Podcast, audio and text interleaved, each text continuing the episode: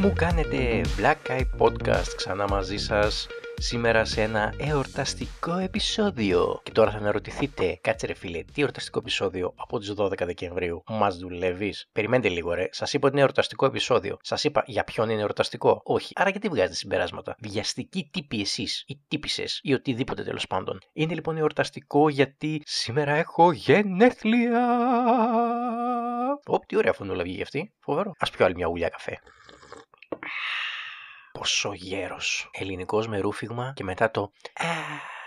Όχι, αυτό ήταν σαν πορνοστάρ που τελειώνει. Τέλος πάντων. Σήμερα λοιπόν είναι 12 Δεκεμβρίου και έχω τα γενέθλιά μου. Το οποίο είναι το μοναδικό πράγμα που ψιλογιορτάζω γιατί το όνομά μου, να σου πω την αλήθεια, ε, γιατί άμα δείτε και ποιοι άλλοι είναι με το όνομά μου, ε, δεν έχουμε και την καλύτερη παρέα. Έχει ψιλοξεφτυλιστεί το όνομα Κωνσταντίνος. Για να μην αναλύσω αυτούς που λένε το όνομα τους κάτι σε Ντίνος κότσος και δεν συμμαζεύεται. Καλά, άμα πάμε στο τάκι, ξεφεύγω έτσι. Δηλαδή, κοστάκι τάκι, δηλαδή ε, έλεος. Και ναι, λοιπόν, είναι μια γιορτή η οποία μου άρεσε πάρα πολύ από πολύ πιτσυρικά γιατί ο πατέρας μου μου έλεγε ότι πάντα στα γενέθλιά μου μπορώ να διαλέξω ένα δώρο όποιο θέλω εγώ. Και τι εννοώ. Μέχρι περίπου τα 12 χρόνια μου, το οποίο δεν ξέρω αν βλέπετε ένα pattern εκεί, έτσι. 12-12 του μέχρι τα 12 χρόνια μου, ε, δεν ξέρω αν βλέπετε εκεί ένα pattern. Δηλαδή, αν ήμασταν σε καμία αστρολογική εκπομπή, τώρα αυτό θα είχε γίνει τρομακτικό beat, διότι 12 τα Ευαγγέλια και εντάξει, ξέρετε τώρα εδώ τι γίνεται. Έτσι, 12 τα ζώδια, ας το πάμε σε άλλο level. Αλλά όχι, δεν έχει καμία σχέση αυτό. Μέχρι και τα 12 χρόνια μου λοιπόν που ήμασταν στη Θεσσαλονίκη, ο πατέρας μου γενικά είχε μια πάρα πολύ καλή δουλειά, είχε αρκετά χρήματα, ήμασταν πολύ chill out. Δυστυχώς δεν πρόλαβα να το καταλάβω και τόσο, αλλά εν πάση περιπτώσει. Οπότε κάθε φορά στη γενέθλιά μου με έπαιρνε, πηγαίναμε σε μια αποθήκη παιχνιδιών. Όταν λέω αποθήκη, εννοώ το κεντρικό κατάστημα που μοιράζει τα παιχνίδια σε άλλα καταστήματα, έτσι. Και με έβαζε εκεί μέσα, με έριχνε και μου έλεγε διάλεξε ό,τι θέλεις αλλά ένα, ένα δώρο μπορείς να πάρεις. Και για μένα ήταν εκπληκτικό, ήταν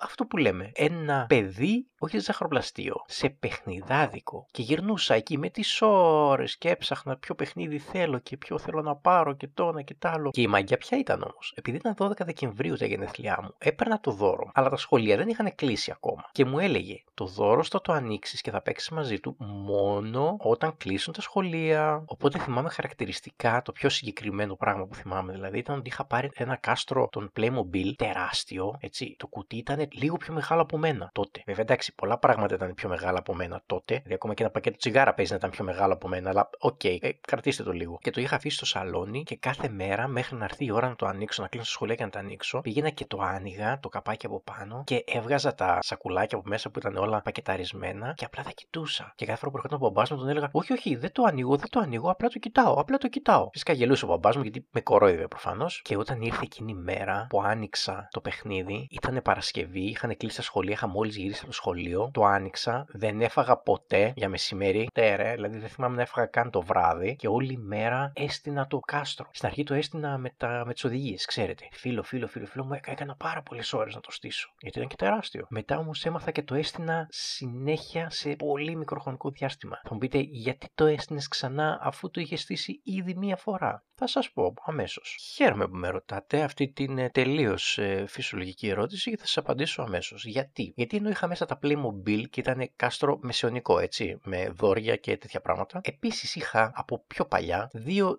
G.I. Joe. Τώρα, όσοι δεν θυμάστε τι είναι τα G.I. Joe, θα σας πω αμέσως. Είναι κάτι σαν Playmobil, αλλά με μεγαλύτερες κινήσεις στις αρθρώσεις. Ήταν από ένα παλιό παιδικό, στρατιώτες ρε παιδί μου, Αμερικάνοι και κάτι κακή κόμπρα που ήταν υποτίθεται οι ναζιστές, από ό,τι καταλαβαίνω. Και είχα αυτούς τους δύο οι οποίοι ήταν, ξέρετε, πιο στυλ κομμάντο και έτσι. Οπότε τι έκανα. Έπαιρνα τον έναν από τους δύο, ο οποίος είχε και όπλο, εννοείται, και έκανα stealth mission στο κάστρο. Ότι έπρεπε αυτός να πάει στο κάστρο και σε ένα μπουντρούμι που είχε το κάστρο ήταν φυλακισμένος ο άλλος G.I. Joe. Και έπρεπε μαζί να πάει ο ένας να τον βγάλει και οι δύο μαζί να δραπετεύσουν. Εννοείται πως ξεκινά, όταν ξεκινάει stealth, όπως θα ξέρετε όλοι από τα video games, καταλήγει σε εκρήξει. Να γίνεται της πουτανάρας. Ε, δεν μπορούσα να ξεφύγω εγώ από αυτό παρόλο που Μέχρι τότε δεν είχα παίξει video games γιατί τα video games τότε ήταν κάτι πουλιά που χτυπούσαν κάτι άλλα πουλιά και γινόταν αυγά στο Atari. Οπότε, όπως φεύγανε οι G.I. Joe, εννοείται πως βάζαν εκρηκτικά στο κάστρο. Και εννοείται πως το κάστρο ανατιναζόταν. Και πώς μπορεί το κάστρο να ανατιναχτεί εάν δεν διαλυθούν τα κομμάτια. Δεν γίνεται. Δεν υπάρχει ρεαλισμός. Άρα διέλυα ξανά το κάστρο. Και το ξανάστηνα. Αυτό γενικά ήταν κάτι που είχα πάρα πολύ σαν μικρός. Δηλαδή είχα αυτή την αίσθηση ρεαλισμού μέσα στη φαντασία μου. Το οποίο ξέρω ακριβώς πώ συμβαίνει.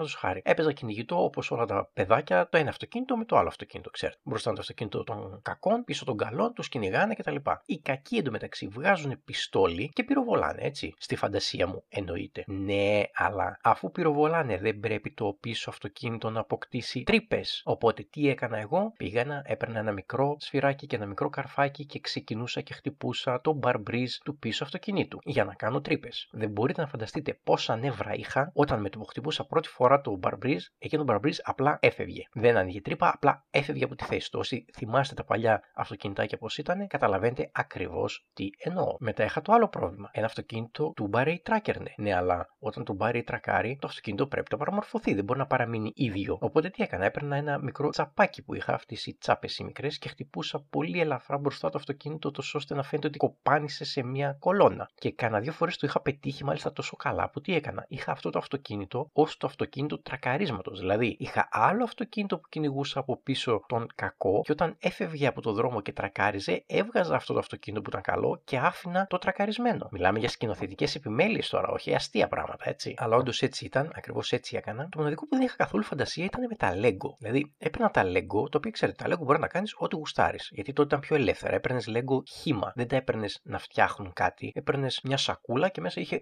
διάφορα κομμάτια και εσύ από μόνος σου έφτιαχνες πράγματα. Δεν είχε οδηγίες, δεν είχε κάτι που έβγαινε κτλ. Εκεί λοιπόν δεν είχα ιδιαίτερη τύχη. Έφτιαχνα πράγματα, αλλά δεν ήταν κάτι παραπάνω από κτίριο. Δεν μπορούσα να φτιάξω κάτι πιο περίπλοκο. Οπότε η φαντασία μου εκεί δεν δούλευε καθόλου. Και γι' αυτό τα γενέθλιά μου πλέον μου προκαλούν έτσι μια ευχάριστη προδιάθεση, γιατί πάντα νιώθω ότι θα πάρω αυτό το δωράκι, το οποίο ξέρετε ήταν και το πιο σημαντικό δώρο, γιατί ήταν και το πιο ακριβό δώρο. Και ήταν ακριβό όχι με την έννοια ότι ήταν ακριβό για να το αγοράσεις, αλλά ήταν πολύ σημαντικό για μένα. Δηλαδή ήταν κάτι το οποίο ξεστή. Μπορώ να το πάρω μόνο στα γενέθλιά μου αυτό το πράγμα. Δεν μπορώ να το πάρω ποτέ άλλο. Ούτε πρωτοχρονιά, ούτε Χριστούγεννα, ούτε Πάσχα, όχι. Αλλά στα γενέθλιά μου μπορώ να πάρω σχεδόν ό,τι θέλω. Και ήταν πάρα πολύ σημαντικό. Και μου έχει μείνει πραγματικά από τότε αυτό ότι στα γενέθλιά μου θέλω κάτι, κάτι μαγικό για μένα. Κάτι εντυπωσιακό, ρε παιδί κάτι που δεν μπορώ να το πάρω την υπόλοιπη χρονιά. Βέβαια, επειδή η κατάσταση έχει γίνει λίγο περίπλοκη, ρε παιδί μου, πλέον στην ενήλικη ζωή σου δεν μπορείς να τα κάνεις αυτά. Θα σας πω γιατί. Γιατί, γιατί εμένα, ας πούμε, μου αρέσουν τα ηλεκτρονικά πράγματα. Μου αρέσουν οι υπολογιστές, μου αρέσουν κάτι κάρτες γραφικών, κάτι αυτά, κάτι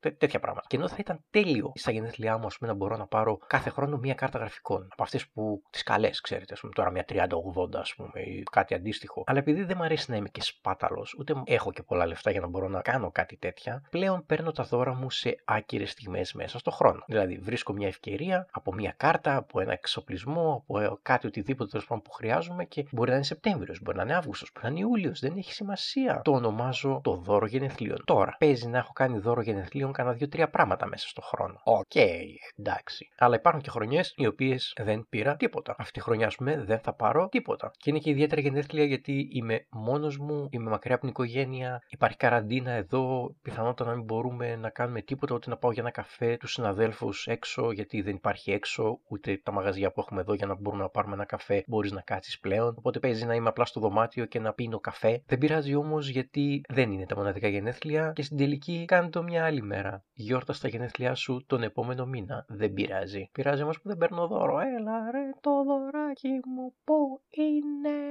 Και είναι κάτι που θα ήθελα να το κάνω και στον δικό μου το γιο. Θα ήθελα να το εφησίσω ρε παιδί μου αυτό το πράγμα. Ότι ξέρεις μπορείς να πάρεις οτιδήποτε σ' αρέσει στα γενέθλιά σου. Αλλά τον υπόλοιπο χρόνο μην με πρίσει τα παπαριά. Πάρε αυτό και πάρε αυτό και πάρε εκείνο, εντάξει. Με μένα δούλεψε. Τώρα, άμα θα δουλέψει με αυτόν, δεν ξέρω. Κάθε παιδί έχει τα δικά του. Και για όσους μπορεί να αναρωτιούνται, κλείνω τα 39. Τώρα κάποιοι θα πούνε ότι άρα είσαι 40. Και αυτοί οι κάποιοι είναι η γυναίκα μου. Που επιμένει ότι 39 και μία μέρα σημαίνει ότι είσαι 40. Αλλά μόνο για μένα. Για αυτήν δεν ισχύει. Για αυτήν, άμα κλείσει τα 33, είναι 30. Κλασική γυναίκα, ρε φίλε. Εσάς ποιο ήταν το καλύτερο δώρο που έχετε πάρει σαν παιδιά; Τι θυμάστε από κάτι γενέθλια που έχετε κάνει; Αν φτάσατε μέχρι εδώ, γράψτε και ένα χρόνια πολλά. Έτσι για να μην νιώθω μόνος. Ψέμα είναι αυτό το λέω για να γράψετε κάτω στα σχόλια και να φαίνεται ότι έχει κίνηση στο YouTube. Μην ψαρώνετε, μην γράψετε τίποτα. Ποιος ήταν αυτός; Αυτή. Είναι μια φωνή την είχα ακούσει αυτή και την προηγούμενη φορά. Κάτι, ε, τα ακούσατε εσείς; Κάτι σαν ψιθύρισμα, κάτι, κάτι, κάτι. Τέλος πάντων, μπορεί να ήταν έξω από το διάδρομο. Περνάει και κόσμος. Σε όποιον άλλον έχει σήμερα τη γιορτή του, γιατί είναι και του Αγίου Σπυρίδων όταν εγώ έχω τα γενέθλιά μου. Χρόνια του πολλά. Σε όσους έχουν γενέθλια μαζί με μένα, χρόνια πολλά. Να είστε πάντα καλά. Ευχαριστώ που με ανοιχτήκατε. Τα λέμε στο επόμενο.